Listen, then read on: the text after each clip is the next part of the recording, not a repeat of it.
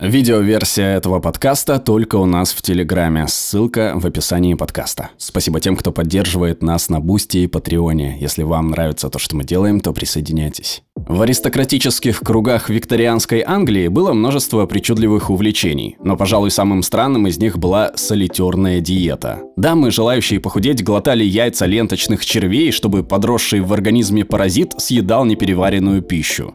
Совершенно очевидно, что это был крайне опасный и вредный для здоровья способ избавиться от лишнего веса. Авторы современных диет, конечно, не прибегают к таким крайностям, но они сулят схожие результаты, а именно быстрое избавление от лишнего веса. Так существуют ли быстрые и одновременно эффективные диеты? И не наносят ли они вреда организму?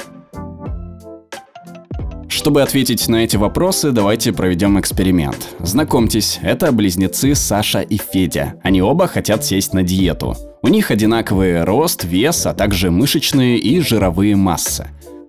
Саша надеется сбросить вес медленно, Федя же хочет похудеть быстро. Саша планирует постепенно снижать потребление калорий и повышать физическую активность. В результате энергии в его организм будет поступать меньше, ее расход будет больше, и таким образом будет достигаться дефицит энергии. Чтобы компенсировать этот дефицит, организм начнет расщеплять глюкозу, запасы которой хранятся в печени в форме гликогена. Спустя 4-6 часов начнут сжигаться жировые клетки, выступающие основным источником энергии. В результате произойдет высвобождение липидных капель. Те, в свою очередь, распадутся на соединения, которые попадут в кровоток, обеспечивая энергией органы и ткани. Федя хочет создать похожий дефицит энергии, резко ограничив потребление калорий.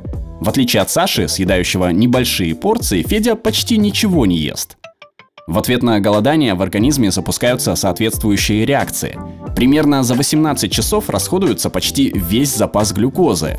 Если Саша пополняет запасы гликогена с каждым приемом пищи, у Феди, придерживающегося низкокалорийной диеты, содержание гликогена не восстанавливается. В отчаянной попытке получить энергию его организм начинает расщеплять другие ткани, включая мышечную. Саша регулярно занимается спортом, благодаря чему поддерживает мышечную массу. Это означает, что он тратит больше энергии как во время физической нагрузки, так и в состоянии покоя, что позволяет ему легче терять вес. Федя же продолжает терять мышечную массу и тратить меньше калорий на поддержание основных функций организма, в результате чего его вес снижается медленнее. Несмотря на это, у Феди создается ощущение, что быстрая диета дает свои результаты. 1 грамм гликогена связывается с несколькими граммами воды. Таким образом, при высвобождении гликогена человек может потерять до 2 килограммов воды. Поэтому Феде кажется, что он быстро сбрасывает вес.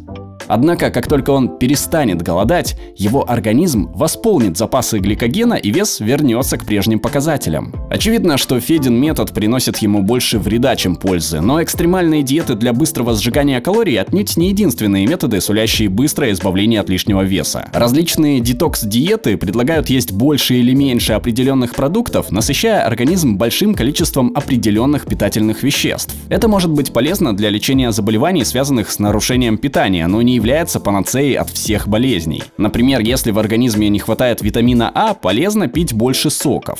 Если же наблюдается избыток витамина А, соки могут только навредить.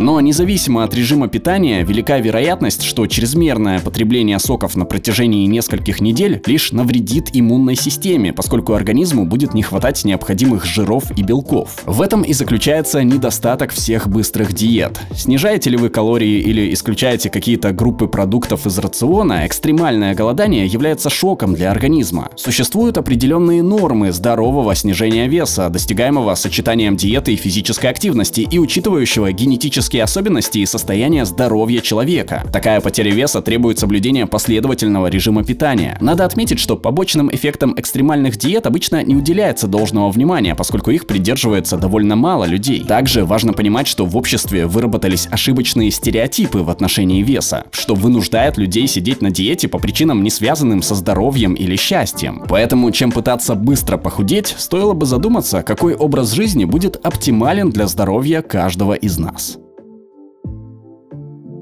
Перевел Ростислав Голод, отредактировала Анна Пикот, озвучил Глеб Рандолайнин.